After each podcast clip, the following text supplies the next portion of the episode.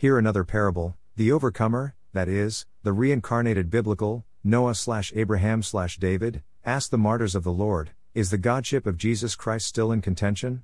And all the martyrs chorused with one voice, No. Even the multitudes had unanimously agreed that Jesus Christ is God Almighty, after studying 70% of your works, beginning from January 2008 till today.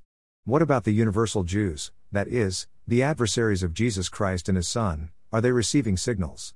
The overcomer asked them again. They are getting prepared to travel to Egypt, their permanent home of suffering, all of them replied again in unison. And the martyrs added, They are still saying till today, Let the blood of Jesus Christ be on them and their children. Matthew 27 25. Now hear this. The major reason why Jesus Christ was crucified by the Jews 2000 plus years ago is this they falsely accused him of blasphemy. Jesus Christ declared, I and my Father are one. Then the Jews took up stones again to stone him. Jesus answered them, Many good works I have shown you from my Father. For which of those works do you stone me? The Jews answered him, saying, For a good work we do not stone you, but for blasphemy, and because you, being a man, make yourself God. John 10 30 33. Hear this again. Anybody who is accusing the overcomer of blasphemy today, because he does not understand his messages, is a Jew by construction.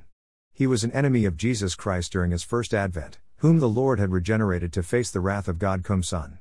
Any Jew who says Jesus Christ is not the Father of creation, should rehearse this portion of the Holy Bible every day before he goes to bed. If you had known me, you would have known my Father also, and from now on you know him and have seen him. Philip said to him, Lord, show us the Father, and it is sufficient for us. Jesus said to him, Have I been with you so long, and yet you have not known me, Philip?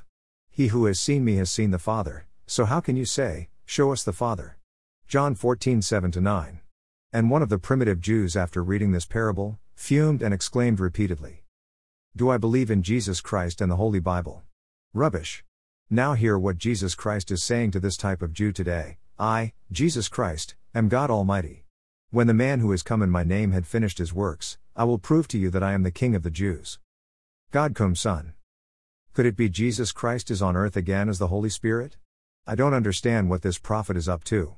Maybe you might like this prophetic reply For I, Jesus Christ, say to you, You shall see me no more till you say, Blessed is he who comes in the name of the Lord.